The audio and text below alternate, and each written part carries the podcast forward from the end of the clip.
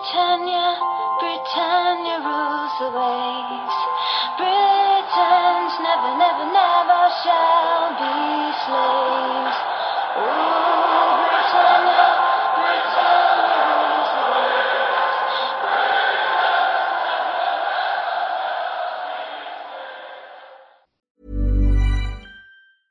Ryan Reynolds here from Mint Mobile. With the price of just about everything going up during inflation, we thought we'd bring our prices down. So to help us, we brought in a reverse auctioneer, which is apparently a thing. Mint Mobile unlimited premium wireless. Ready to get 30, 30, bit to get 30, bit to get 20, 20, 20, bit to get 20, 20, bit to get 15, 15, 15, 15 just 15 bucks a month. So, Give it a try at mintmobile.com slash switch. $45 up front for three months plus taxes and fees. Promo rate for new customers for limited time. Unlimited more than 40 gigabytes per month. Slows. Full terms at mintmobile.com.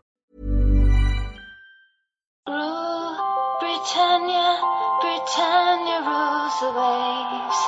Britons never, never, never shall be slaves. Ooh, Britannia, Britannia rules the waves.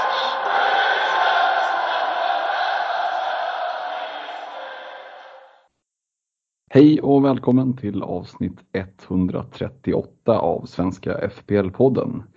Vi har eh, avverkat Game Week 8 och ska blicka mot eh, stundande Game Week 9. Eh, vi spelar in idag tisdagen den 19 oktober och agendan idag den ser ut enligt följande. Vi ska ta en snabb kik på våra byggen. Vi ska göra en kort tillbakablick till helgens FPL-event på Glenn i Göteborg. Kika lite på veckans punkter, komma med lite rekommendationer, dra igenom en kaptensdiskussion och avslutningsvis svara på era lyssnarfrågor. Du Stefan, det är du och jag som får eh, styra den här skutan idag. Ja, Alex hade tydligen lite klent eh, virke här efter helgen, så vi får, vi får hålla stämningarna. Vi ska väl inte vara alltför kaxiga med tanke på att jag inte hade någon röst igår eh, måndag och du sa att äh, halsen börjar kännas lite risig så vi får väl se, det kanske är vi som är frånvarande nästa vecka. Ja, det kan vara så. Det kan vara så. Ja, ehm, om vi börjar med våra lag då. Stefan, vad är kommentaren till 42 poäng eh, och 511 poäng totalt? Overall rank 325 000.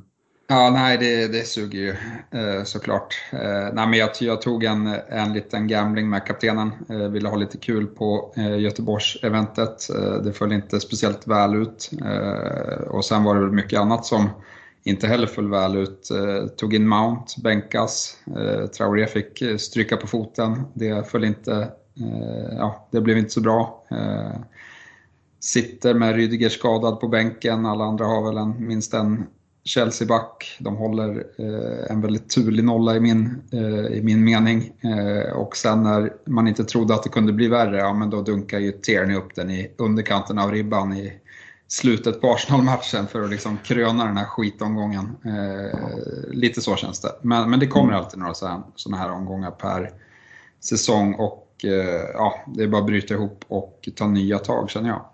Ja men verkligen så, jag instämmer med den där Tierney-missen. Då grävde man sig rätt rejält. Vi ska väl redovisa för Alex, även om han inte hann med här idag, att han tog 63 pinnar, eh, ligger på 549 och en overall rank på 24k. Så det är ju någonting att, jaga.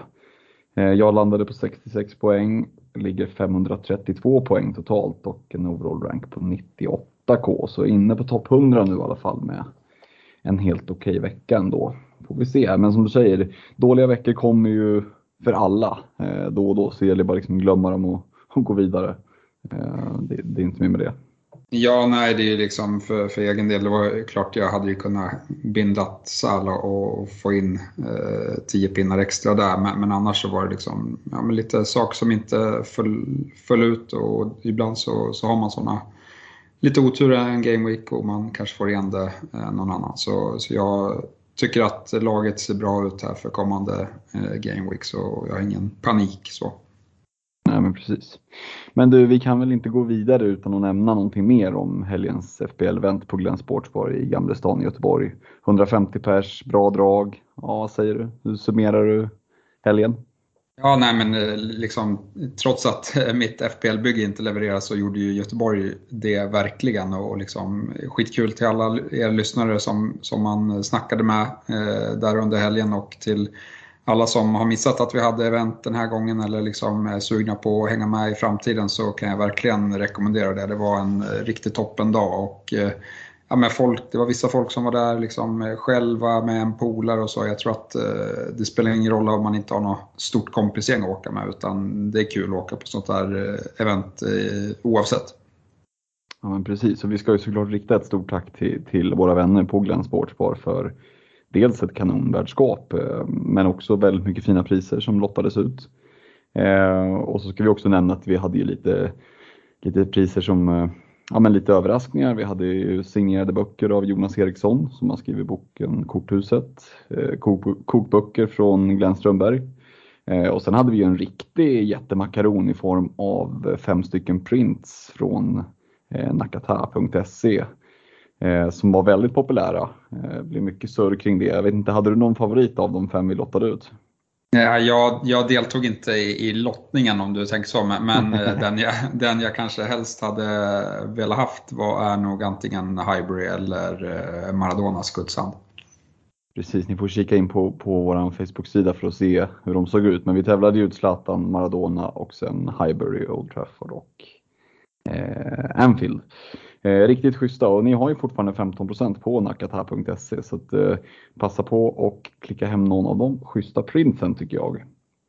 Eh, skulle så, såklart säga stort grattis till alla vinnare, eh, både i de här tävlingarna eh, men också i den eh, livesända utlottningen direkt från kontoret där på, det var, ljudnivån var ju rätt hög på det här eventet så det var ju inte riktigt läge att livesända inifrån stora lokalen utan vi hittade något litet kontor där, där vi eh, gjorde den här dragningen bland våra patrons eh, och där vi kunde gratulera Alexander Wallin och Joel Kjetselberg till eh, vinst på 1000 kronor på Unisport Store och respektive då 2500 på Olka Sportresor. Eh, och då utgår vi ifrån, eller vi hoppas åtminstone att, eh, att Joel där kan, kan använda pengarna och hänga med på poddresan, eller hur? Ja, det hade varit magiskt. Eh, nu när man har lite feeling från, från ett sånt här event så ser man ju ännu mer fram eh, till eh, att det ska bli april och vi ska få åka till London. Mm, ja men verkligen. Vi, vi sitter ju och laddar inför förra årets vinnarresa som, som vi drar iväg på nu här i december. Så det blir en liten försmak och då är det faktiskt just London som vi rullar till. Så vi värmer upp stan lite där inför, inför poddresan i april. Eh, vi ska väl nämna det också att vi, eh, vi har en, liten, en, ytterligare en nyhet att vi ligger på 99 patrons idag. Och vi har sagt det att när vi kliver upp över 100 spärren då aviserar vi ut en ny utlottning, eller hur? Ja, eh, absolut. Eh, och, eh, ja, men, eh, jättekul att, eh, att vi börjar närma oss 100-strecket. Trilla in en hel del folk som ville vara med i utlottningarna som vi skulle ha i Göteborg, eh, vilket var jättekul. Och, och liksom välkomna till, till er och eh, ja, men eh, det, det är ett gött häng i, i vår eh, messenger, messenger-tråd om man, om man är sugen på att vara med där och snacka mycket fotboll och FPL och ja, allt möjligt egentligen. Ja men precis och då kan man ju gå in på www.patreon.com svenska FPL och så kan man välja att stödja oss med 15, 25 eller 35 kronor i månaden. Någon av de två högre nivåerna, då får man tillgång till Messengergruppen. Och den här nya utlottningen då, den gäller ju också då ett presentkort på 2500 igen på Olka Sportresor. Så det är ju kanon för den som inte har eh, bokat eh, eh, poddresan än. Och har man bokat poddresan kan man alltid använda det till att köpa matchbiljetter i fler matcher. Så att, eh, det är riktigt schysst att ta chansen att gå in och så är det ju också så att man får en lott för lägsta nivån, två lotter för mittennivån och tre lotter för högsta nivån. Men du, nog om det. Vi, vi ger oss in i veckans punkter och du får inleda med ett lag som hackar lite i maskineriet. Va? Ja, eh, och det var väl liksom största anledningen till, till min dåliga Game Week, men det är ju Chelsea. Eh, och eh, ja, men vi var inne på det lite, eller jag var inne på det lite i statistikavsnittet som vi hade i landslagsuppehållet. Att ja, men visst, det, det är City och det är Chelsea som har hållit flest nollor och släppt in minst mål. Eh, men om man kollade liksom statistiken på de två lagen emellan då, då såg man ju att, eh, att Chelsea kanske hade haft lite flyt redan innan det här landslagsuppehållet. Man hade släppt till en hel del chanser och kanske blivit räddad av eh, en Mendy i kassen ett antal gånger. Medan Citys siffror liksom på förväntad insläppta stämde mer överens med vad de faktiskt hade släppt in. Och, och liksom om vi börjar där i defensiven så, så nu senast här mot, eh, mot Brentford så var det ju ja, men framförallt en väldigt rolig match att kolla på. Eh, det slutade ju 1-0 till, till eh, Chelsea men, men, eh, det var ju inte så att eh, det, så att det var liksom en stabil eh, seger i, i underkant utan Brentford ägde ju stora delar av andra halvlek och, och ja, men jag räknar väl till i alla fall två skott i insida stolpe och liksom ett, en handfull Eh, Eh, klassificerade räddningar från, eh, från Mendy eh, där bak. Och Brentford, ja, men de, de försökte verkligen forcera in bollen på slutet. Och, ja, men Pontus Jansson hade väl till och med något, något bra läge där. Så visst, man har fått bra betalt för att äga Chelsea-spelare och de har ett bra spelschema. Men, och, och därav så tycker jag väl liksom att så här, det kanske inte är läge att börja pilla på sina Chelsea-spelare nu, men, men, lite långsiktigt så tror jag väl ändå att eh, ja, men det är inte lika självklart att, att sitta med dem som, som man kanske hade trott under den här perioden. Eh, dels så tycker jag att det är lite svårt att hitta vem man ska gå med. Eh, nu, nu har ju Chilwell tagit tillbaka vänsterbacksplatsen. Hur mm. Eh, kommer han spela hela tiden? Eh, han har spelat två matcher och gjort två mål. Så, så de som liksom chansade där har ju fått riktigt bra betalt. Aspilicueta, han har varit eh, wingback två matcher i rad, men, men frågan är vad som händer nu när Reece James är tillbaka. Eh, han kom ju in här i, eh, mot Brentford och med ett kortare inhopp eh, och jag kan inte tänka mig att han liksom ska sitta bänk allt för mycket utan han ska nog in i den där elvan. samtidigt har vi liksom ja, skadeproblem i backlinjen. Nu var Rydiger borta, Thiago Silva var borta. Eh, ja, men de plockar upp lite nya snubbar i, som, som får spela. Eh, och, ja, men jag tycker det är svårt att hitta rätt eh, Chelsea-back då, som kanske är det som lockar allra mest. För om vi ska prata lite mer framåt, då är det ju liksom, ja, men Lukaku han har inte alls rosat marknaden här. Eh, vi såg att eh, eh, han, var, han var direkt svag mot Brentford och vi såg att eh, han hade någon liksom, muskelskadekänning här i landslagsuppehållet. Eh, Tuchel var ut nu på presskonferensen och, och liksom kommentera att han, ja, men, han kanske har spelat lite mycket både i, i sommar och, och eh, här efteråt och med landslag och så att eh, ja, men, han kanske skulle behöva en vila. Eh, och det är, inget, det är inga ord man vill höra när, när det vankas Norwich på hemmaplan.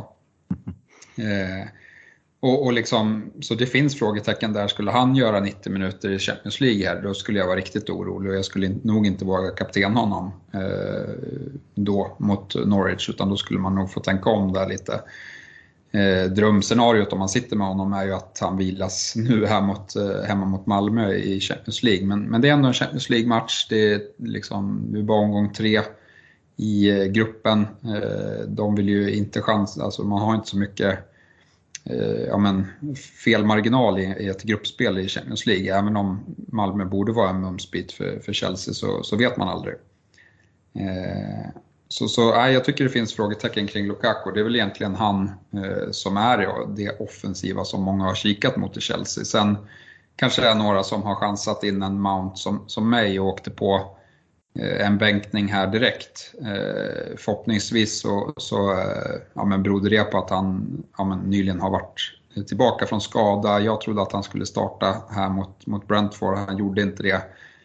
Mitt råd är ändå att ha tålamod med Mount, men det är ingen jag skulle liksom eh, kika på och, och, plocka in här kanske. Jag vet inte, jag tycker det eh, det finns bättre alternativ än till exempel en Rafinha står ju högre upp eh, på inbyteslistan då för, för mig till exempel. Mm. Nej men om vi börjar backlinjen där så Chilwell gör två mål på två matcher men det såg vi ju på Aspilicueta, eller förlåt på Alonso att det, det är ju ingen garanti för att man ska behålla platsen. Så den, där känns det som att tombolan kommer att snurra rätt rejält beroende lite på motstånd och, och form på träningar och så. Ehm, och gäller det, om vi pratar framåt, ja men det var ju så, det är så liksom konstigt för att inför säsongen kändes det som att ja, det fanns så pass många alternativ. Eh, ja, men med, med Havertz och med Mount och med Ziyech och Lukaku och i viss mån kanske Werner om han hade börjat få till det också. Att man tänker att minst två i alla fall offensiva hot borde ju vara klockrena men Ja, Lukaku har ju känts som den enda liksom, fasta punkten i det där anfallet och nu när Torshäll börjar snacka om att han är överspelad, eh, att han spelar för mycket liksom, och, och sådär så mm, jag håller med dig. Det, det, det, känns inte alls bra och det skulle ju vara himla fint att se honom på bänken eh, mot Malmö, gärna hela matchen. Men det återstår väl att se. Eh, spelar han 90 där då, då delar jag din oro inför helgen. Ja, men eh. samtidigt så tycker jag inte att det är så mycket man kan göra här och nu när, när liksom det är Norwich och Newcastle som står på schemat. Eh, det, det är liksom fel läge att byta ut, men, men däremot så kan man ju tänka om med kaptensbindel. Eh, med, och och liksom om man verkligen ska byta in spelare från Chelsea i det här läget. Mm. Det, men har man redan tagit beslutet att eh, äga Chelsea-spelare, ja, men då tycker, jag att, eh, då tycker jag att man ska ha is i magen här och, och eh, bara ge dem fortsatt förtroende. Mm. Men nu om vi går från grus i maskineriet till smörjolja och liksom diesel med extra kraft i. Liverpool. Sala trummar på, gör mål oavsett motstånd, oavsett läge tänkte jag säga. Trent börjar ju, en del har ju bytt ut Trent och det känns som att paniken börjar sprida sig lite. Att man, man måste få tillbaka honom.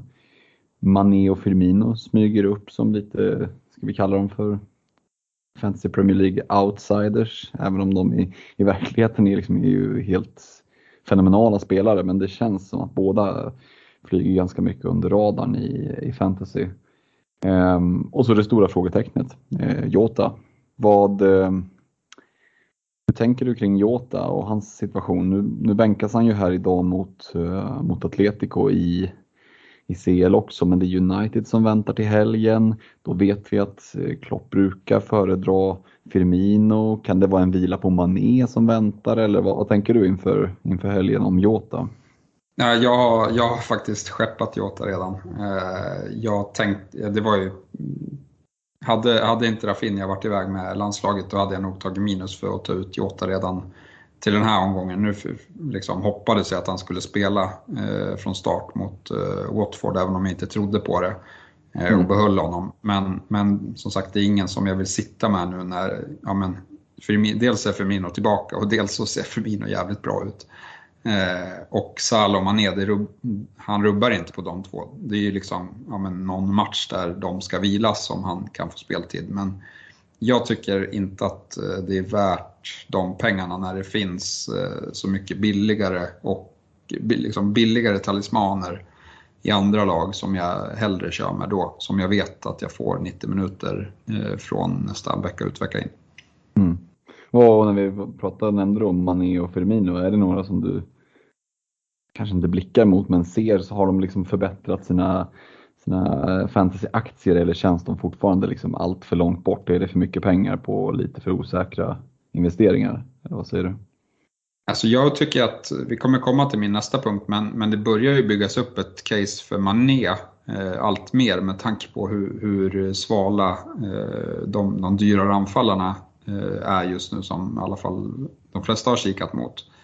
Eh, men så jag kommer ihåg att man satt och skrattade åt Mané när han brände massa lägen inom match. Nu kommer jag inte ihåg vilken, vilka, vilka det var de mötte, men efter det så tycker jag att han har ju verkligen spottat upp sig och, och presterar ju eh, ja, men konstant. Sen, sen att Salah är liksom ytterligare en nivå upp är ju såklart gör ju att Salah är det självklara valet och frågan är vill man ha två från Liverpool som är så dyra för att det begränsar ju sina kaptensalternativ rätt rejält. Eh, det är ingen strategi som, som jag eh, föredrar, men, men de som nu har gått med till exempel Salah och Mané och, skippat eh, Ronaldo och Lukaku till exempel, de har ju avancerat här. Mm. Ja men precis, vi kanske ska kliva in på, på nästa punkt där med, med premiumanfallarna och deras leverans, eller ska vi, ska vi säga brist på leverans? Ja, alltså framförallt så tycker väl jag att eh, det, det är väldigt många som eh, ja, men gick på Ronaldo när han kom eh, och sen är det väldigt många som har blickat mot Lukaku eller haft Lukaku eh, och, och liksom kikat på att man ska göra det bytet eh, från, från Ronaldo till Lukaku.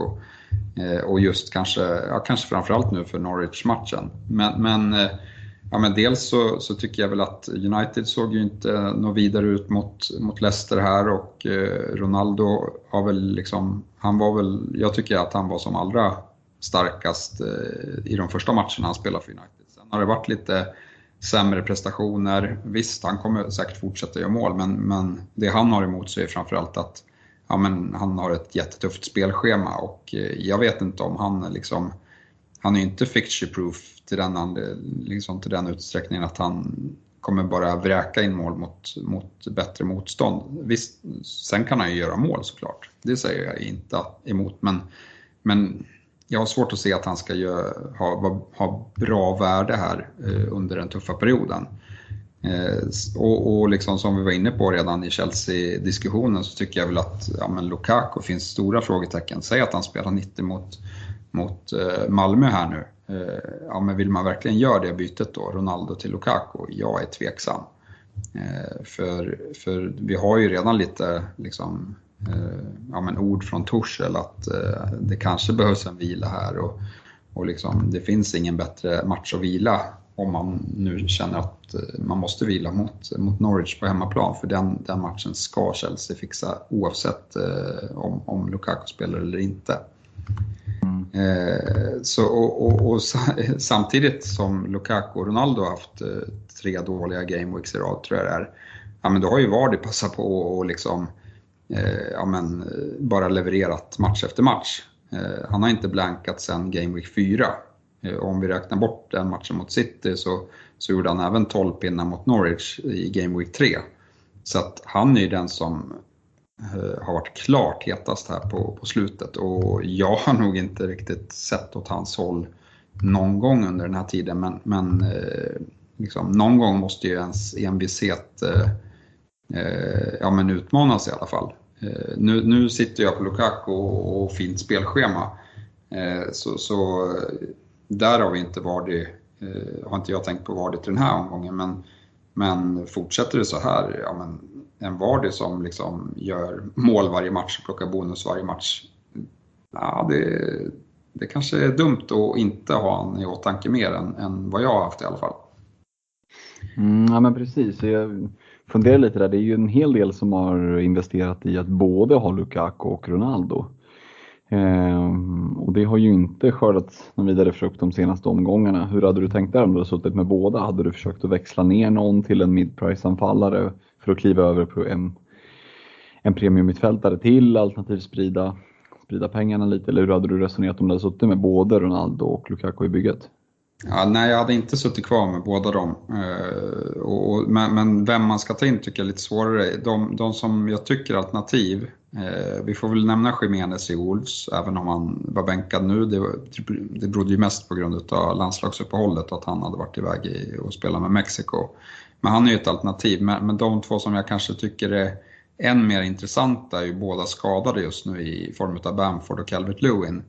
Eh, får vi lite positiva besked från, från, eh, på skadefronten på dem, ja, men då skulle de kunna eh, vara alternativ. Eh, och sen, sen vet jag inte, men, eh, ja, men vad heter det, Brentford går in i ett bättre spelschema här nu. Eh, kanske inte riktigt i den här omgången då man har Leicester som jag inte tycker ska rankas som ett lätt motstånd i alla fall. Men, men efter det ser det i alla fall väldigt överkomligt ut och, och, då kanske Tony kan vara ett alternativ även om Mbuemo nu har liksom trumfat honom ganska rejält här på, på slutet i, i form av att ta sig till lägen. Ja men precis. Eh, någon vi inte har nämnt och som faktiskt kanske åtminstone förtjänar ett omnämnande, vi har varit ganska hård mot honom här, han gjorde ju mål nu i, i helgen, det är Harry Kane eh, som också apropå flyga under radarn, han har ju verkligen gjort sig förtjänt av, av det dåliga rykte han, han har nu eh, med den ganska taskiga inställningen han visat. Men gör ändå mål. Eh, gör han mål för att det är Newcastle han möter eller tror vi att det kan finnas någonting? Kan det finnas en väg tillbaka för Harry Kane?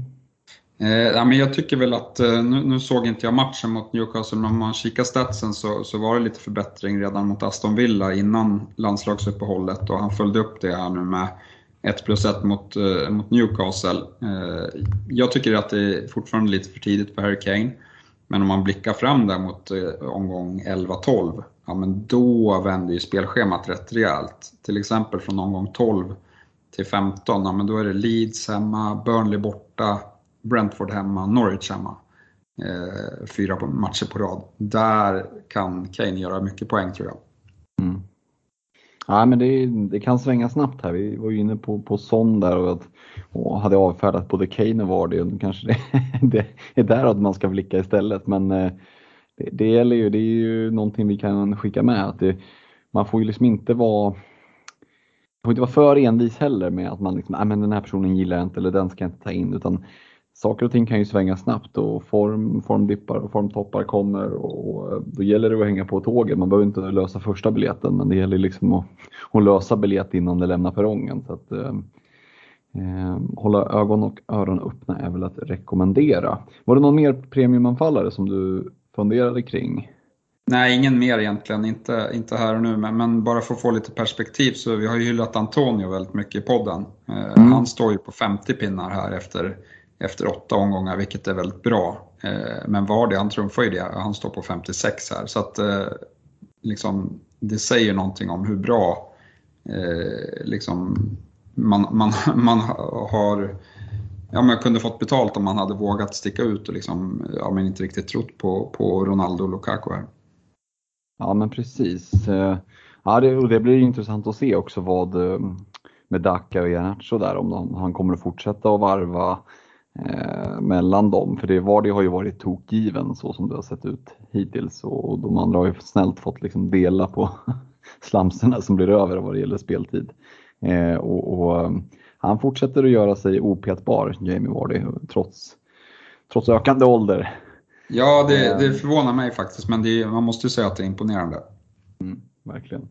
Eh, vi ska gå vidare till, till sista punkten och det är ett lag som jag vill ta upp och, och jag har skrivit ner i mina anteckningar, Leeds. Vad fan är det som händer? Eh, och jag är övertygad om att de nästan allra flesta sitter på någon Leeds-gubbe eller gubbe eller åtminstone suttit på någon till ganska nyligen. Många har ju Rafinha, en del sitter säkert kvar med någon back. En, eh, sitter säkert en hel del folk och håller på Bamford och hoppas att han ska vara tillbaka snart. Men det, vi pratade grus i maskineriet eh, för Chelsea, men de vinner ju i alla fall. Nu spelar det kanske inte så stor roll med vinst, men de håller den där nollan. Leeds känns eh, tröga och eh, jag vet inte om du har hört något mer om Bamford när han kan väntas vara tillbaka, men så som det känns nu så ja, det är ju det är ju Rafinha man, man vill ha, men i övrigt så känns det ganska ointressant, eller vad säger du? Ja, precis. Eh, jag tror väl Bielsa, jag tycker i alla fall att han är ganska ärlig i sina presskonferenser. Folk kanske inte håller med eller har för höga förhoppningar, men, men eh, jag tycker att han har varit ganska öppen med skadeläget. Så mm, där får man ju se vad han säger, men, men eh, när skadan skedde då pratades det om en månad och då, då var ju faktiskt den här Game Week 8 i, klart i riskzonen. nu har vi avverkat Game Week 8 och blickar mot Game Week 9. Jag tror att det finns större chans att han Eh, är med och om man inte är med så borde det vara väldigt eh, nära att han är, att han är fit om man inte har fått någon, eh, någon setback på, på sin skada. Mm.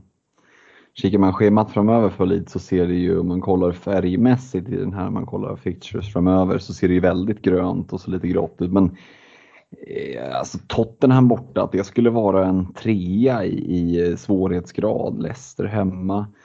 Det, sen visst, det finns ju den där Norwich borta och det har en, en Palace hemma, men ja, spelschemat är, det är okej, det är bra, men, men frågan är om det är värt att satsa på mer än, än, än just Rafinha i dagsläget. Jag vet inte, jag känner mig, jag känner mig osäker kring Leeds. Och de har ju verkligen inte levererat så här långt på säsongen. Jag skulle klassa dem som en av säsongens stora besvikelser hittills. Jag vet inte, vad säger du? Ja, nej, men de, har haft, eh, de har ju haft det struligt med först mycket skador i backlinjen och sen har det trillat över och blivit en hel del skador framåt och, och Rafinha, eh, liksom, det är tufft för de här eh, spelarna som är iväg med, med sydamerikanska eller, eller eh, ja, men, nordamerikanska lag för den delen och, och att man ska trycka in liksom, tre matcher på ett landslagsuppehåll dessutom i de här regionerna ju, gör ju att risken för rotation som vi såg väldigt mycket av nu. Eh, jag tror att liksom både City och Liverpool ställde över sina eh, brassar. Jiménez spelade knappt någonting och Rafinha, han hoppade inte ens in alls har jag för mig. Eh, så, så nej, det där är ju ett problem. Jag vet inte hur, nu har inte jag kollat exakt hur det ser ut nästa landslagsuppehåll, men det är ju ett till här efter Game Week 11. Mm. Så att liksom potentiellt sett står vi med samma problematik i Game Week 12 igen för de, de spelarna. Ja men precis, Rafinha känns ju lite som att han har fått lite smak på det här med landslagsspel nu. Det känns ju som att han tycker att det är skitroligt att, att spela för Brasiliens landslag. Så att, um, som du säger, Game Week 11 där, det känns som att det är ju runt hörnet. Ska han hålla på och fara och flyga över hela världen? Mm. Ja, jag, jag, tänker mig en, en, extra gång innan jag blickar mot, nu sitter jag med Rafinha i mitt bygge så jag tar inte ut honom med det spelschemat man har men Ja, du var ju inne på att, att eventuellt ta in honom då i bygget och jag förstår ju det utifrån att han har sett så himla bra ut och med det spelschemat man har. Men eh, mm, det, det, finns ändå en liten tröskel där som inte borde finnas eh, utifrån form och, och spelschema. Uh, yes, ska vi rulla vidare mot veckans rekommendationer? Vill du börja i eh, försvarsleden med tre försvarsrekar? Uh, jajamän, uh, jag har satt upp Trent, Livramento och Cancelo på pappret. Och, uh, ja, men jag tycker Trent han behöver ingen närmare liksom beskrivning. Nu, nu fick han en nolla här sist mot Watford, var ju även väldigt nära och skriva in sig i målprotokollet på ett, eh, ett av hans avslut som styrdes. Eh, men, men Nej, men jag bara gillar det jag ser med, med Trent. Eh, jag tror att han tog dessutom hörnorna från båda håll, om jag inte minns fel, i matchen mot Watford. Och Eh, ja, men det är ju inte negativt eh, om man kollar liksom på vilka fyrtorn som, som Liverpool har som mittbackar så, så kommer det säkert bli några eh, hörnas under säsong, kan jag tänka mig. Går vi vidare till Livramento så, ja, men jag, gillar, jag gillar honom. Han har offensiv utdelning i sig. Eh, Southampton har visat sig fullt kapabla bakåt i år att hålla nollor. Eh, och spelschemat är bra, så, och liksom för den prislappen så tycker jag att han är jättefin att, att ha. Eh, en spelare som man kommer tycka är guld värd om man får lite flaggor som som eh, många har haft i bygget här och liksom kunna bara ställa ut honom på plan istället för att dra massa minus och förstöra laget i övrigt så, så kommer det är en sån spelare som, som är väldigt nyttig i fantasy. Eh, och sen sista gubben tycker jag har haft lite otur som inte har fått eh, någon offensiv utdelning här i ligan. Vi såg att eh, han gjorde mål i, Champions League idag, Cancelo. och ja, men jag tycker att det här rotationshotet som vilar över honom, det trumfar ändå hans, hans, hur bra han är och hur, och liksom hur, hur mycket boll han har på, i deras offensiva spel. Det kommer komma eh, offensiv utdelning från hans sida, frågan är bara när. Mm, gällande Trent där, jag var tvungen att gå in och kolla. Plockar du rakt på rak arm vad han har för TSB just nu? Eh, nej men eh, vad kan han ha? Eh, 25-30 där någonstans kanske? Ja, det är en bra gissning då. 23,5. Ja, det är lågt. Det är lågt. Ja, det, är, det, det är lågt för att vara Trent. Vi blir ju vana att brukar se den ligga mellan 50 och 60 snarare. Eh, så att eh, de poängen är ändå värda ganska mycket gentemot, om att eh, färre än, än en av fyra sitter på honom. Eh, jag tänker rygga din rek på Livramento, tycker den är klockren given och väljer att sitta kvar med från förra veckan Aspilicueta och Tierney blir det för min del. Aspi som, som du nämnde där under Chelsea har ju fått spela ytterback eh, eller wingback eh, senaste matcherna men det är väl troligt att han kommer att kunna återgå men eh, ja, med den liksom möjligheten att kunna kliva ut och James, Reece James tillbaka från skada. Det kan ju vara så att han ändå kommer att matchas lite försiktigt så här i början så tror jag ändå att att har man väl gått in på Aspi då sitter man ju superlugnt där och tycker man att det känns lite osäkert med Chilwell Alonso situationen, man är, känner lite risky med James, då är ju Aspilicueta en ganska säker väg in i, i Chelsea-defensiven. Sen om man vill kliva in där eller inte, det är en annan fråga. Men ska man ha någonting därifrån som känns safe så tycker jag Aspilicueta är ett bra alternativ.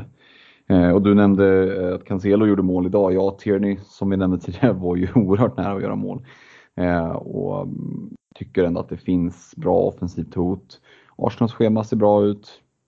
Eh, och Tierney är ganska prisvärd back ändå. Eh, går väl kanske inte in som någon liksom eh, budgetback, men med tanke på många av de andra liksom, backarna i storlagen, vad de ligger på, så tycker jag nog att han får klassas som rätt prisvärd. Så Livramento, Aspelikueta, Tierney för min del. Ja, jag, jag backar väl framförallt eh, eh, Aspilicueta eh, där. Jag, jag hade gärna velat fått in en, en Chelsea-back i, i mina rekar, men jag tyckte inte riktigt att någon av dem platsade in. Eh, och jag letar väl hellre mot ett läge där Reece James är lite mer eh, uppe i, i matchform och plocka, försöker plocka in honom eh, då, tror jag. Mm. Eh, jag kan köra vidare med mittfältet och eh, väljer faktiskt att behålla det mittfältet jag rekade från förra veckan också. Det är Rafinha. Eh, vi har pratat en del om honom och ja, alltså det, det råder ju ingen tvivel om att han är i typ sitt livsform och, och han var bra redan innan den här säsongen. Frågan är ju om Leeds får behålla honom. De får förmodligen behålla honom i januari men till sommaren tror jag att han sticker till en större klubb. Det, det känner jag mig rätt övertygad om. Ehm, men eh, nej, det, med det, till det priset så är det svårt att, att undgå honom. Sen eh, gjorde ju jag liksom en, en helgardering och tog både, både Graylish Foden i min rek förra veckan. Väljer att hålla kvar vid den.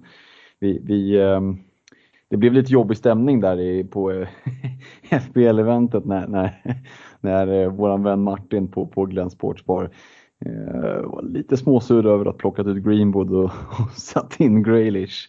Eh, jag vet inte om vi ska ta på oss någonting där, men eh, det kommer ju en Grealish-bänk. Det kommer ju göra det titt som tätt, då och då, för City-spelarna. Men å andra sidan, när de väl spelar, de vann med 2-0 tror jag det blev mot Burnley och då tyckte vi att det var i underkant. Alltså det var, det var ju, vi förväntade oss mer. Det säger lite om vilken höjd City har och jag nämnde det förra veckan, håller fast vid det, att eh, dubbla upp Foden Grealish tycker jag kan vara en jättedifferential i den dubbeln att sitta med.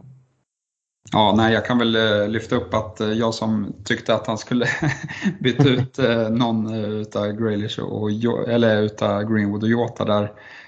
Men, men jag la ju såklart in brasklappen att med Pep kan man aldrig vara säker och det var ju precis det som hände. Det som är lite tråkigt för, för Martin nu då är väl att Graylish spelade 90 minuter i Champions League här. Visserligen tisdagsmatch men men Foden byttes ut efter, efter 60 efter att ha gjort en ass. Eh, det finns väl eh, en del som talar för att eh, Foden kommer spela även till helgen. Och bara för det så kommer Foden vara bänkad och Grealish startar då? mycket, mycket möjligt. ja, vad bjuder du på på mittfältsrekar? Ja, men jag, är inte, jag är inte helt övertygad hur jag vill göra med City, så, så de finns inte med i, i mina rekar. Rafinha backar jag eh, fullständigt. Jag tycker att visst, eh, han kanske kommer att ha problem i Game Week 12. Men eh, liksom, han skulle kunna göra två mål i någon av Wolves eller Norwich-matcherna. Och, och, då sitta utan honom, han kostar 6,6. Nej, men det, det, är lite för riskabelt för, för min smak. utan han tycker jag att man ska ha nu. så, så ja, jag tycker att liksom, risken med, med hans eventuella landslagsspel där eh, ja, men det övervägs över att jag förväntar mig mycket poäng från, från han innan det. Eh, så får man ta ett nytt beslut sen i Game Week 12. Eh, tillsammans med honom så har jag plockat in Mount. Eh, jag hoppas verkligen att han spelar från start mot Norwich. Tyckte, nu, nu vet jag inte om, liksom, det blev inget bättre när han kom in här mot Brentford, men det kändes som att Brentford redan hade fått ganska klart eh, grepp om den matchen. Så det var, det var inget kul läge för Mount att, att komma in eh, i matchen. Eh, innan, innan det så, jag, jag, tror att Mount behövs för att, eh, för att Chelseas offensiva spel ska fungera. Eh, och eh, ja, men jag tar en chansning med honom med tanke på att det är Norwich, Newcastle och Burnley som, som väntar kommande tre. Chelsea har haft problem offensivt sett men, men ja, jag tycker att det finns inte så mycket annat som jag vill ha på mitten eh, just nu. Så då får Mount chansen. Och eh, han får chansen tillsammans med en Mbuemo som eh, ja, men, har sex ramträffar i år, eh, tror jag, på åtta omgångar. Eh, det måste vara någon form av rekord, eh, skulle jag säga. Och ja, men, jag vet inte om det har varit så dåliga avslut. Vissa kanske har varit det, men han tar sitt lägen, han har haft otur. Brentford får ett har bevisat sig och eh, ja, men går in i ett allt bättre spelschema. Så att någon från, från Brentford tycker jag absolut man bör kika på eh, i det spelschemat. Mm. Det är lite Ollie Watkins-syndromet från förra säsongen och, och dra dem i virket hela tiden. Men, nej, men som du säger, Brentford kliver ju in i ett bättre schema och jag vet att Alex har varit inne på det tidigare också, att just det här att ja, men de ser bra ut. Jag är ju fortfarande liksom, har en viss skeptis. Jag är inte säker på att de kommer att hålla nu när skadorna börjar kanske börjar komma och, och de börjar bli lite tröttkörda framåt vintern. Men det ska bli intressant att se och fördelen med det är att man som jag är lite tveksam och sen motbevisas att de gör det bra så är det ganska lätt att kliva in på både Tony och Mbuemo för att man sitter ofta med, man sitter säkert med en del mittfältare i 6 miljoners klassen som lätt går att göra till Mbuemo eh, och kanske någon midprice anfallare som bara går att växla ner till Tony. Så att det är ju ingen superbrådska med att man liksom inte kommer in på dem om de väl börjar flyga utan det känner jag mig ganska lugn med att märker jag att någon av dem liksom verkligen kliver in i form så är det ganska så enkelt ändå att kliva på det tåget. Yes, jag kan köra vidare med anfallet eh, och där tänker jag hålla kvar en Raúl Jiménez trots den bänkningen som du nämnde. Jag tycker ändå att Wolves har ett, ett ett, ganska bra spelschema och ja, han hade varit lite på landslagsuppdrag. Jag tycker att han börjar se bra ut, komma igång. Däremot så väljer jag att skeppa Lukaku från min rek.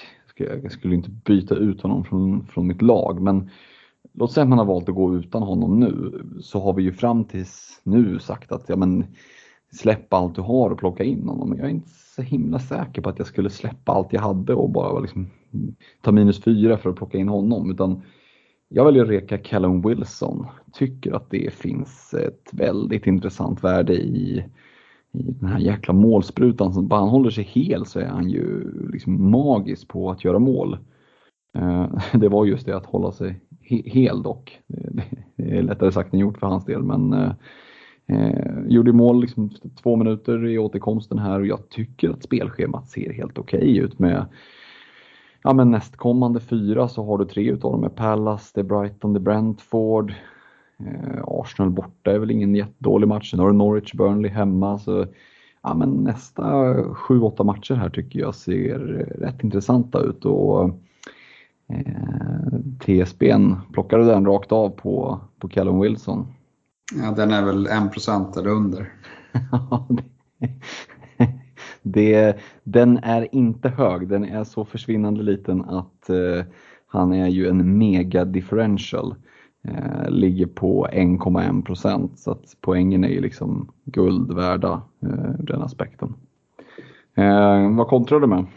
Ja, men jag tycker det är svårt. Eh, Antonio har jag rekat många veckor. Eh, han får stryka på foten nu här. Eh, så att, vi kan ju börja där. Jag tycker inte att man byter in Antonio här. Eh, utan nej, men nu blir matcherna sämre. Jag hade, jag hade inte bytt ut honom ur laget eh, om jag ägde honom, jag hade inte bytt in honom heller. Eh, och för att ersätta eh, Antonio eh, så, så kommer eh, din rek Jiménez in. Eh, jag tycker att det är liksom den enda eh, forwarden som, som är hel som har sett eh, bra ut som, som jag vill äga. Eh, och sen, sen med brasklappen att ja, men skulle Calvert Lewin eller Bamford liksom, tydligt på presskonferensen vara 100% redo, ja, men då tror jag att jag hade valt någon av dem istället. Eh, men, men det vet jag inte idag så därför får Jiménez reken. och Lukaku som har varit min andra rek, han får vara kvar. Men med brasklappen att spelar han liksom 70 minuter plus här mot Malmö, Ja, men då vet jag inte. Då, då, då, då tycker jag nog att Vardy är ett bättre val att plocka in. Mm. Eh, ja, nej, men det, köper, det, köper det resonemanget. Eh, gällande Jiménez där så är han ju också, har man lite småslant på banken så är han ju en ganska bra placeholder för just Calvert Lewin Bamford när de väl är tillbaka. Eh, att, ja, äh... nej, men jag tycker som sagt, det, det, var, det var ju bara landslagsuppehållet som gjorde att han var borta och liksom, dessutom så, så stod Wolves för liksom en supervändning i, i derbyt och, och vann med 3-2 på, på stopptid. Så att eh, moralen borde ju bara liksom ha höjts i, i det laget och de har ju sett bra ut eh, så här långt i, in på säsong. Mm, där har vi lite rekar och, och eller ni som lyssnar lite rekar att kika på. Eh, vi ska gå vidare till en kaptensdiskussion och då ska vi göra er uppmärksamma på att det är fredags deadline. Tidiga mötet mellan Arsenal och Aston Villa sparkar igång 21.00 på fredag. Det innebär att vi har en deadline fredag 19.30. Missa inte det. Eh, lätt, att, lätt hänt gjort att man eh, fäller upp laget där på lördag förmiddag och i godan ro med kaffekoppen tänker att nu ska jag dra den där sista bytet eller ändra den där bänken. Då är det för sent. Så 19.30 fredag, missa inte det. Ja, en kaptensdiskussion. Finns det, finns det mer än två alternativ? Eh, nej. det är det enkla svaret. Då är det ju Salah Lukaku såklart vi tänker på. Eh, låt säga att du sitter med båda i, i bygget då för enkelhetens skull. Är det, är det styrt av hur mycket Lukaku spelar mot Malmö? Är det det som avgör för din del eller finns det andra parametrar? Eh, nej, det är nog det. Alltså, eh, jag har varit inne på att jag hela tiden ska kaptena Lukaku den här omgången, men, men jag tycker att eh, förutsättningarna har förändrats rätt, rätt drastiskt eh, nu på slutet. Och, och liksom att Torshälls ord att eh, Lukaku behöver en vila, ja, men det är inte, bådar inte gott om man spelar mycket mot Malmö, tycker jag. För att om det är någon match som man då ska vila Lukaku i, ja men då är det nog eh, Norwich.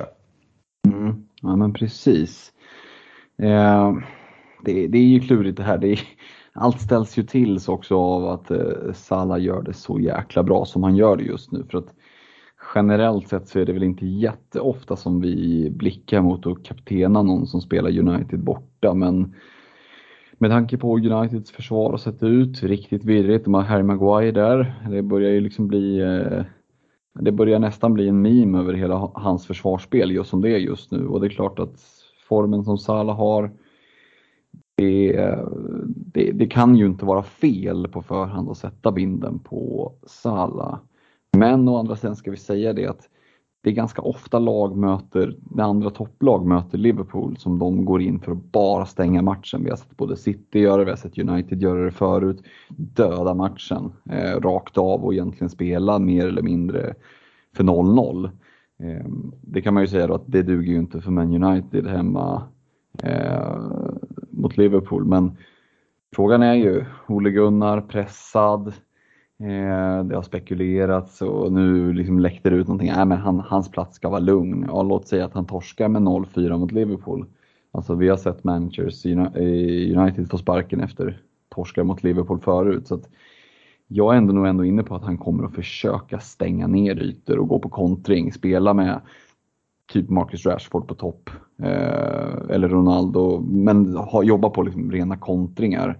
Eh, jag vet inte, vad, vad är din känsla kring om vi bara fokar på den matchen, United-Liverpool? Tror du att det kan bli en sån här frejdig match likt eh, de matcherna vi har sett Liverpool spela eh, hittills den här säsongen? Eller tror du att United kan lyckas liksom, döda ner det?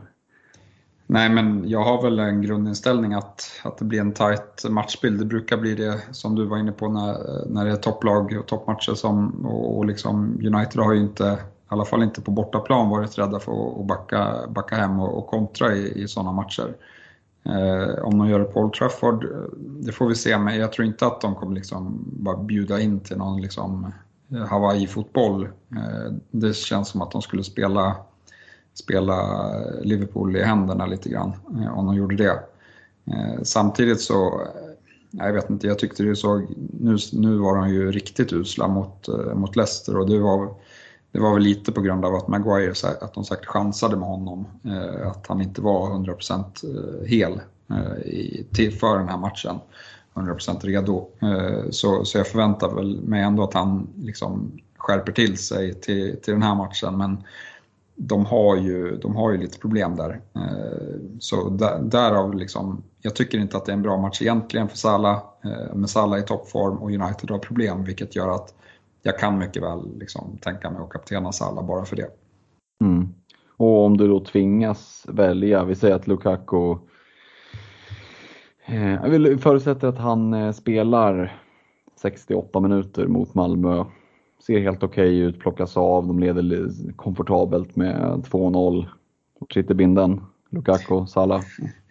ja, det, får, det får vi se, men, nej, men liksom, så länge han får eh, att han inte spelar så jättemycket mot Malmö, eh, då, då tror jag ändå att jag väljer att gå på, på Lukaku-kaptenen. Mm. Jag sitter nog också själv i, i, lite med den båten som det är just nu, men ja, man vill ju inte ha det där liksom man vet ju hur, hur eh, sämre lag, och det gäller väl även för de svenska lagen, när de ska möta de här lite bättre lagen. Det kan ju lätt bli lite liksom eh, ja, men benknäckarfotboll och, och även om Lukaku är en rejäl pjäs och svår att liksom brotta ner eller knäcka så, så eh, jag skulle inte bli jätteförvånad om det kommer någon riktigt ful stämpling eller sådär. Så att, eh, vi får väl se dels hur matchen går och sen höra lite hur inför, på presskonferensen inför helgen. Eh, vad, eh, ja, men, eh, dels vad Torshäll säger och vad man får för signaler. Men, men eh, rådet är ju såklart att dels hålla lite koll på hur det går i veckan och sen invänta presskonferenserna. yes. Ska vi blicka mot något mer lag? Låt säga att man sitter med tungt lastad på City till exempel, möter Brighton borta. Det är väl en sån där match som ser bättre ut än vad den är egentligen, eller vad säger du? Ja, men eh, City kan ju, kan ju såklart slå alla lag, men, men Brighton har väl ändå eh, sett helt okej okay ut. Eh, och, det, är ingen, det är ingen match som skriker liksom kaptensbindel för mig. Dessutom så är det så svårt att veta vilka som ska spela så att, eh, jag tycker det är jättesvårt att kaptena någon City-gubbe. Mm, och vi var ju inne på Jamie Vardy, nämnde honom och jag vet att vi har haft lyssnare som har kastat upp honom som ja, men lite outsiders till kaptensalternativ tidigare. De möter Brentford borta och Brentford har väl gjort ett ganska starkt case för att de har ett solitt försvar och ganska svåra att bryta ner. Och Brentford borta är ju förmodligen inte den matchen vi trodde kanske att det, det skulle vara. Så att, eh, bindlarna lär väl i väldigt stor utsträckning hamna på, på Salah och Lukaku men ja, Ja, men, nej, precis. Jag, Brentford är såklart ingen lätt match, men samtidigt så finns det så alltså jag ser att det kan finnas ytor för, för liksom en spelare med Vardys kvaliteter. Eh, det är inte så att Brentford, eh, ja, men de vågar ju gå framåt. Det har vi sett flera matcher. Eh, så, så det skulle kunna bli ytor eh, för Vardy, men, men nej, jag vet inte. Det känns eh, lite som en stretch för mig. Men ja, eventuellt, han är, han är uppenbarligen i bra form och, och eh, gör det bra. Så Ja men precis. Det känns som att vi båda ändå just nu har liksom slagit ner, hukat oss, satt oss halvvägs ner i, i Lukaku-båten. Men som sagt, det, det, kan ju ändras under veckan. Eh, ska vi eh, kika mot lite lyssnarfrågor? Det har kommit in en hel del sådana. Har du lust att, att slänga, upp, eh, slänga upp några av dem i alla fall? Ja, men precis. Vi kan väl börja med, det är många här, Kevin Artursson och Eh, Patrik Larsson, Oskar Modin, eh, alla liksom hör sig för om, om Lukaku. Ska man byta ut honom? Vad gör man med pengarna? Eh, finns det en risk att han, att han vilas mot Norwich? Ronaldo kanske flyger mot, mot Liverpool. och ska man överväga Kane? Det är väl, det är väl de liksom frågorna som kopplat till Lukaku som har kommit in. Ja, och förutsatt nu att Lukaku inte skadar sig eller på något annat sätt, eh, det händer någonting mot, mot Malmö, så byter ut honom gör man ju inte inför Norwich hemma. Eh, det är ju liksom upplagt för att man själv ska liksom ha gjort tidernas sämsta transfer när han gör hattrick hemma mot Norwich och, och liksom, oh, det såg jag inte komma. Jo, det gjorde Norwich hemma är liksom den, den bästa matchen sedan Derby tog 11 poäng på en hel säsong. Eh, för det är lätt att glömma bort hur, hur rackiga Norwich är eh, och vilka ytor som kommer att bjudas till, till Chelseas offensiven då. Ja, nej, jag instämmer helt och hållet. Liksom, jag förstår att man är frustrerad eh, om man sitter på Lukaku, men, men det är inte nu man ska liksom, ta det där drastiska beslutet och, och, och skeppa honom från laget, utan det, det väntar man två omgångar med. Och sen, då kanske då, dessutom, liksom, om två omgångar, då kanske det finns flera forwards som är hela att välja på eh, framförallt. Eh, och sen så är inte, då är liksom merparten av Chelseas bra matcher avverkade så då, då tycker jag ändå att man eh, kan i alla fall överväga om man, om man, inte, om man vill fortfarande plocka Lukaku då. Ja men precis och jag tror fortfarande att det är en del eh, människor som sitter med ett antal flaggor i bygget och, och då måste väl de anses eh, vara prioriterade att lösa före en av ligans bästa anfallare som mötte Norwich hemma, eh, får man väl säga. Yes. Eh, Oskar Modin han undrar också eh, efter en differential-spelare istället för Antonio.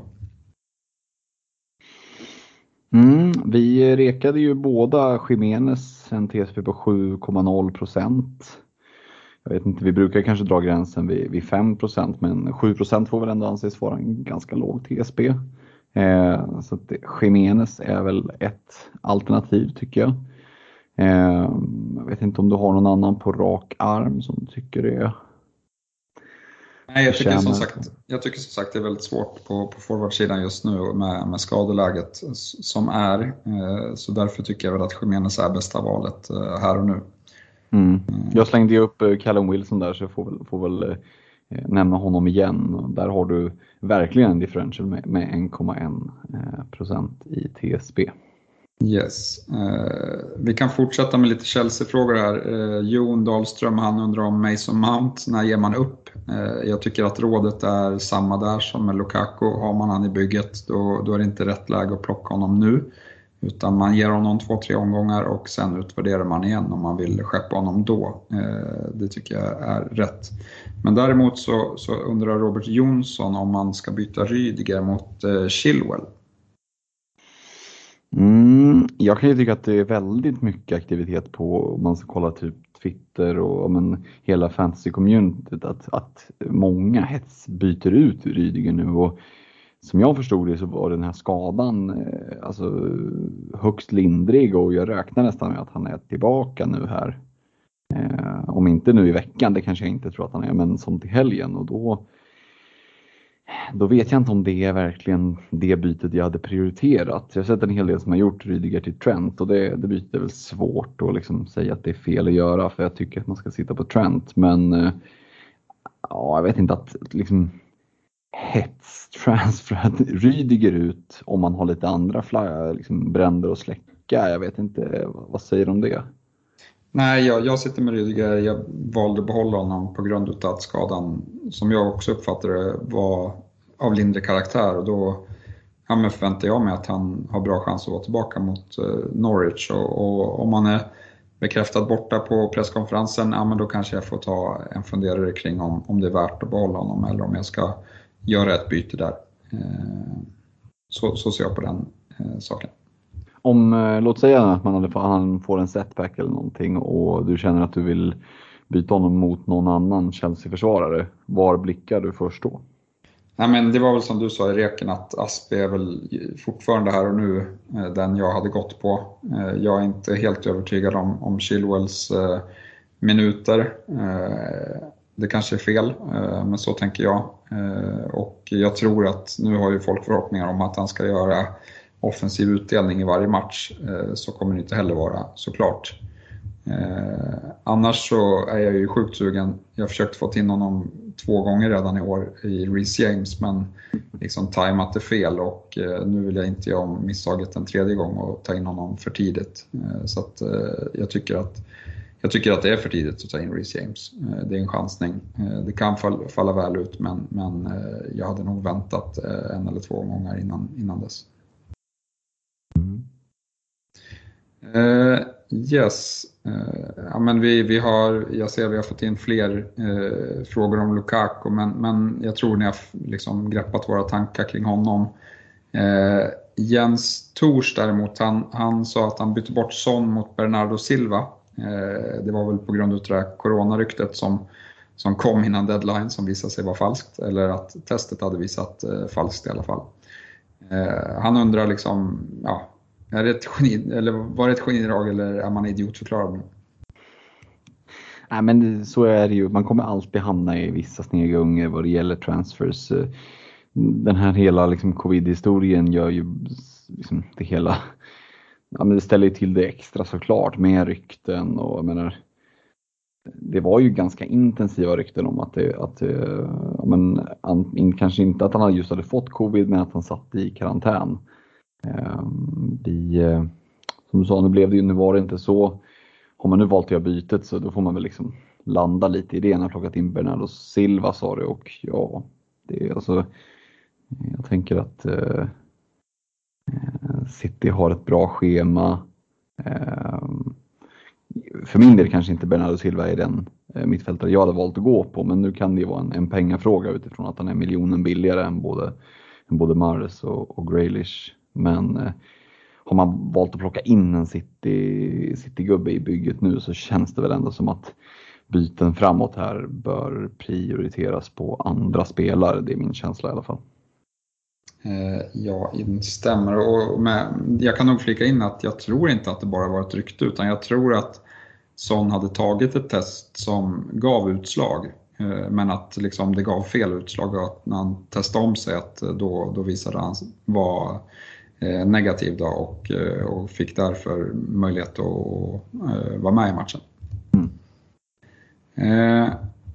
Joakim Winter, han undrar vilka sidor vi använder för att hitta statistik som till exempel expected goals och expected goal involvement.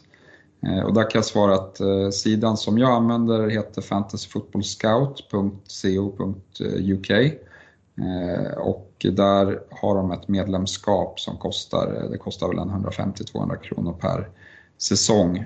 Då kan man göra ganska mycket kul på den sidan och liksom ta fram statistik, kolla motstånd och sätta upp ja, lite allt möjligt. Man får även en del, hel del gratis information där, så, så kika in den sidan är min rekommendation. Eh, om vi fortsätter med Albin Johansson så undrar han vilka två av de här man bänkar för kommande omgång. Eh, och det är sex spelare totalt. Eh, Semedo, Traoré, Greenwood, White, Livramento och Sar. Mm. Nu ska ju Wolves möta Leeds. och Jag nämnde ju där i veckans punkter att Leeds har sett ganska rackiga ut men Ja, Traoré, nu fick han den där assisten tänkte jag säga, men det tänker jag inte säga. Fantasy-assisten genom att bli, det är väl enda sättet han kan ta poäng och bli fälld. Eh, få en frispark som, går, som sen då går in via liksom, eh, träff i muren. Äh, nästan till komiskt, men äh, jag vet inte. Hade du spelat, hade du spelat Traoré lite borta? Alltså, jag hade nog inte gjort det äh, ändå. Alltså dels så ska ju Jiménez in i bygget och, och visst, Traoré kanske får fortsatt förtroende. Eh, men, men jag vet inte, men jag vet, jag, Livramento och Sar hade jag i alla fall spelat. Eh, mm. Och sen de andra fyra tycker jag att det är lite hugget som stucket om vilka som ska spela eh, faktiskt. Nej men som Livramento har ju en bra match, Burnley hemma. Ganska god chans för Southampton att kunna hålla en nolla känns det som. Mm. Så, så det känns ju, ju givet. Bollspelarna det är väl lite ja, jag tycker det står mellan att bänka en av White och Semedo och en av Traoré och Greenwood och där tycker jag att man ska gå på, på magkänslan. Mm. Eh, Simon Karlsson han undrar hur man går vidare ifrån att ha bytt in Armstrong som får noll minuter mot Leeds ihåliga försvar och där man dessutom eh, sitter med Sa skadad plus tre andra som inte spelar. Ja, det är ibland livet som fantasy manager tufft.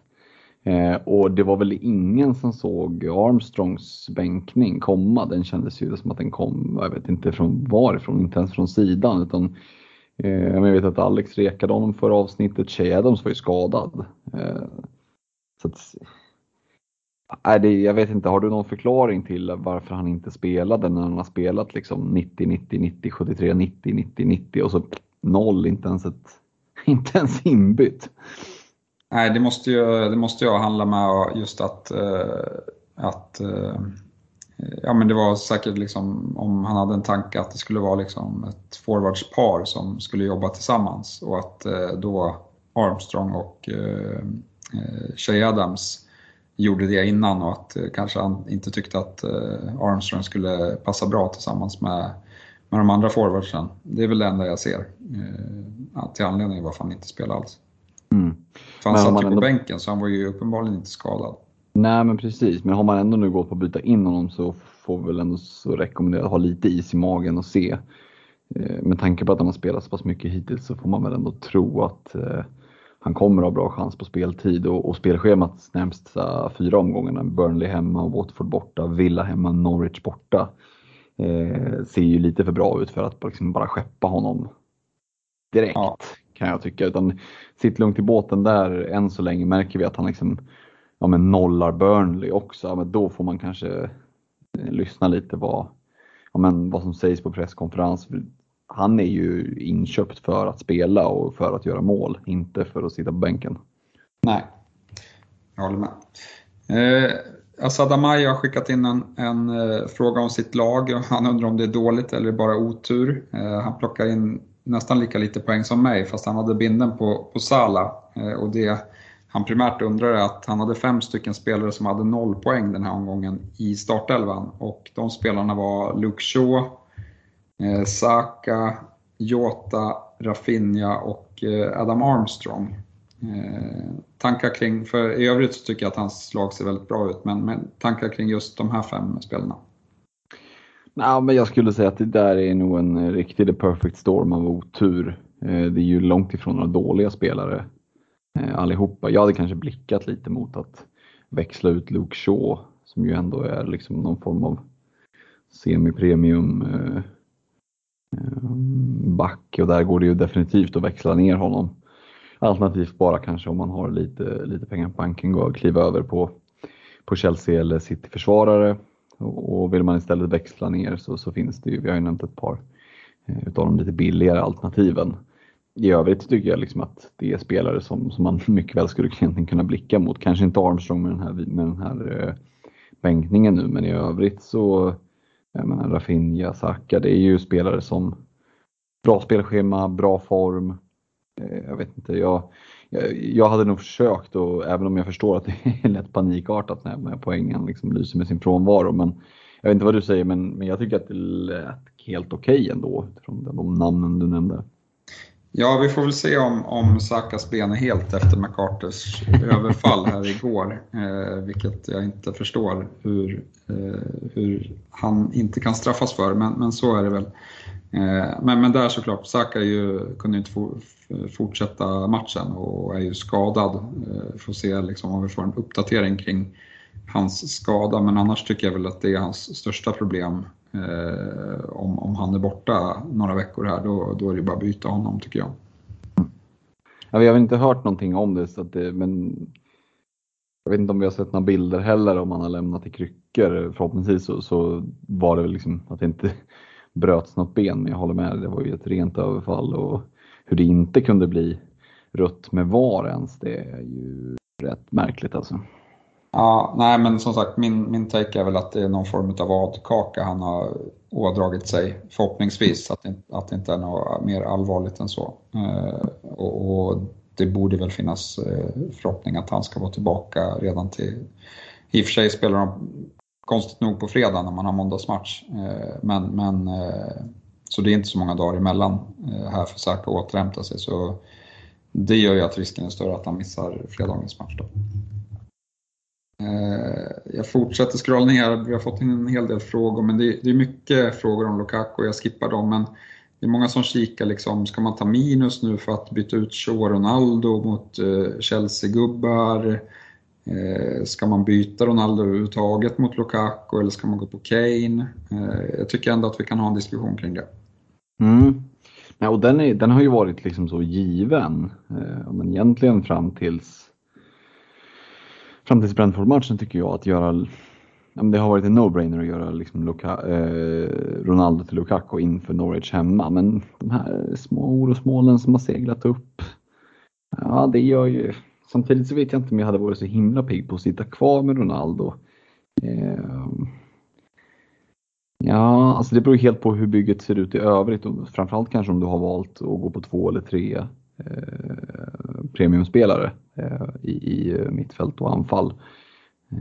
Och har man valt att gå på om en exempelvis tre stycken så, så kan det vara läge att växla ut Ronaldo men att inte göra det till Lukaku utan blicka någon annanstans. Men man ska väl ändå vara medveten om att i allt det här så, så ska som sagt som jag nämnde tidigare Lukaku möta Norwich hemma och bara han spelar så har han ju en jättechans att ta rejält med poäng. Så att, sitter man med liksom ett eller två fria byten, du har Ronaldo, du kan göra honom till Lukaku. Det, det är svårt att säga att det är fel att göra det. Och jag, hade jag suttit i Ronaldo-båten just nu så jag vet inte fasen om jag hade vågat göra något annat än Ronaldo till Lukaku. Jag vet inte vad du säger. Nej, eh, det hade jag nog gjort, men jag vet inte om jag hade tagit minus. Eh, för visst, om det hade varit frid och fröjd i Chelsea de hade sett jättefina ut, om man tänkte så här, men det, det där är ju en 5-0 seger som kommer mot Norwich, ja men då kanske man hade kunnat tänka sig att ta minus 4 eh, och liksom kap, kaptenat Lukaku. Eh, men, men nu känns det som att man har en del att förlora på, på att dra minus 4 för, för ett sånt move. Ja, och det kan man väl säga generellt sett att det, det är ganska få spelare i spelet just nu som, som där man känslan är att ja, men den här spelaren är värd att dra minus för det är ju egentligen, ja, det är liksom bara Mohamed Salah som jag har den känslan kring att hade jag inte haft honom i bygget så hade jag gjort nästan vad som helst för att få in honom.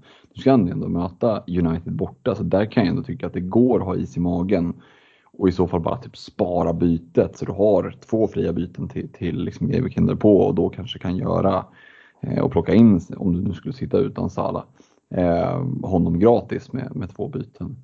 Ehm, men jag vet inte, identifierar du någon spelare som du känner att du liksom hade kunnat ta minus för egentligen förutom Sala? Nej, eh, inte just nu. Gör jag inte. Eh, jag tänkte runda av med, med två frågor från en från Gustav Eriksson och en från Jonas Persson. Eh, nej, inte från, från eh, Claes Briland. Eh, och eh, båda handlar väl lite om eh, Claes, han, vill, han känner att det är dags att, att plocka ut Ben Rama nu. Han sitter med Cresswell och Antonio. Eh, han har tittat mot Rafinha eller dubblat upp i city med, med Foden eller Chelsea. Eh, han har 8,5 att tillgå. Eh, och Gustav han är också lite inne på att eh, han ska plocka in Rafinha, men vem ska ut utav Ben Rama och Sar? Ja, alltså Ben Rama är det ju folk som klamrar sig fast vid. Eh, nu vänder ju spelschemat lite. Jag tycker inte att han sett lika glimrande ut eh, som han gjorde där i början av säsongen. Eh, så att det kan ju absolut finnas ett case för det. Samtidigt om vi ska prata spelscheman så kan man ju kolla på en Ismail Azar och Watford. Där ska man kanske inte skrämma så mycket av liksom de där röda flaggorna i, i, i liksom matchschemat. För det, det, är ju någonstans liksom Everton, Southampton och Arsenal tre nästkommande tycker inte jag är superdåliga matcher. Men det är klart, det, det, är svårt att, det är svårt att sälja in Watfords schema som, som bra de nästkommande eh, ja, vad ska vi säga, 7-8 matcherna.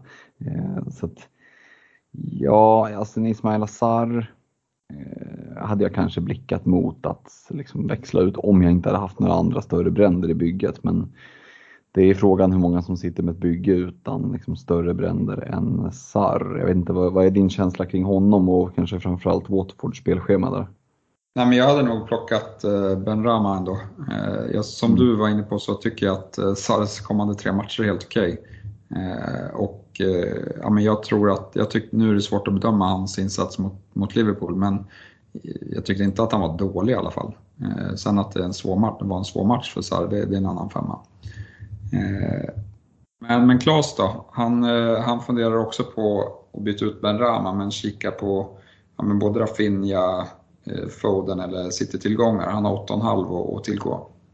Mm, den är ju klurigare. För som sagt, det, det som skiljer lite om man ska bara hålla kvar vid det Ben Rama Sarr är ju att Sarr känns ju mer som den här talismanspelaren för Watford och känns, hans plats känns ju mer given än Ben Ramas i, även om Ben Rama har ju spelat till sig en tröja så där finns det ju ändå lite eh, konkurrens på positionerna och det är väl ingen, liksom, ingen dövel av chock om det är så att Ben Rama eh, ja, men får spela bänk några matcher och så kommer det in någon annan spelare istället och gör det bra, ja men då, då är det inte givet att han bara plockar tillbaka sin tröja.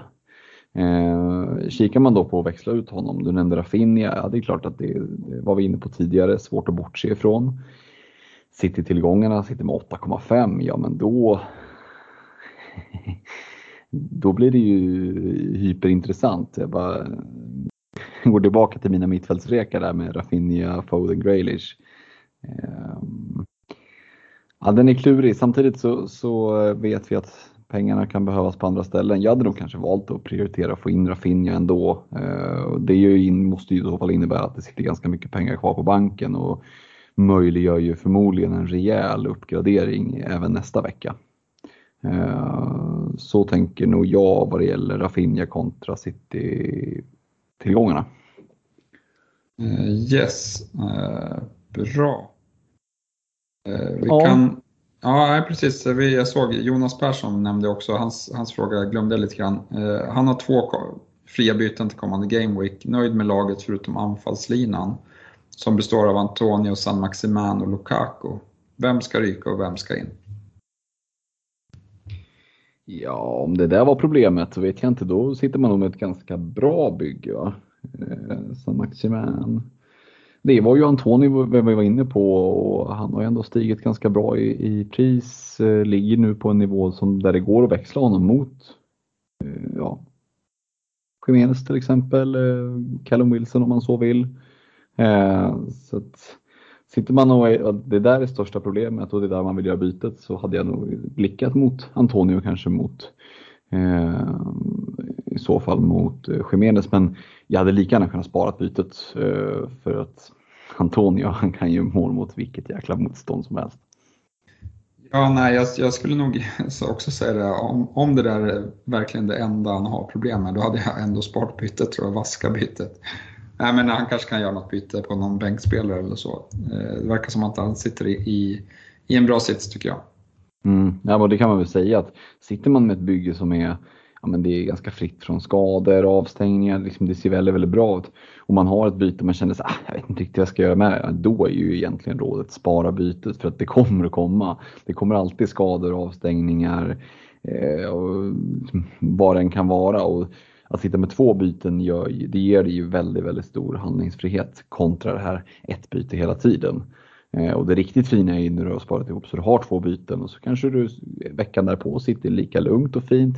Då gör du bara ett byte igen och så rullar du ett byte hela tiden tills du faktiskt behöver de där båda bytena. Eh, kan man liksom komma in i, det, i, i den eh, fasen eh, så är det väldigt, väldigt tacksamt. Eh, så det är väl ett bra sista medskick. Eh, vad tycker du? Ska vi slå igen butiken för idag?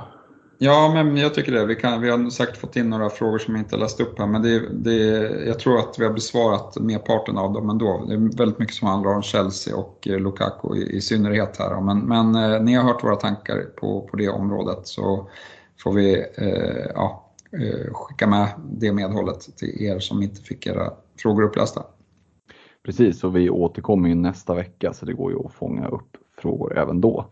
Vi, eh, vi säger stort eh, lycka till Game Week 9. Eh, må era kaptensbilder sitta rätt så hörs vi nästa vecka. Ha det gott, tja! Ha det bra!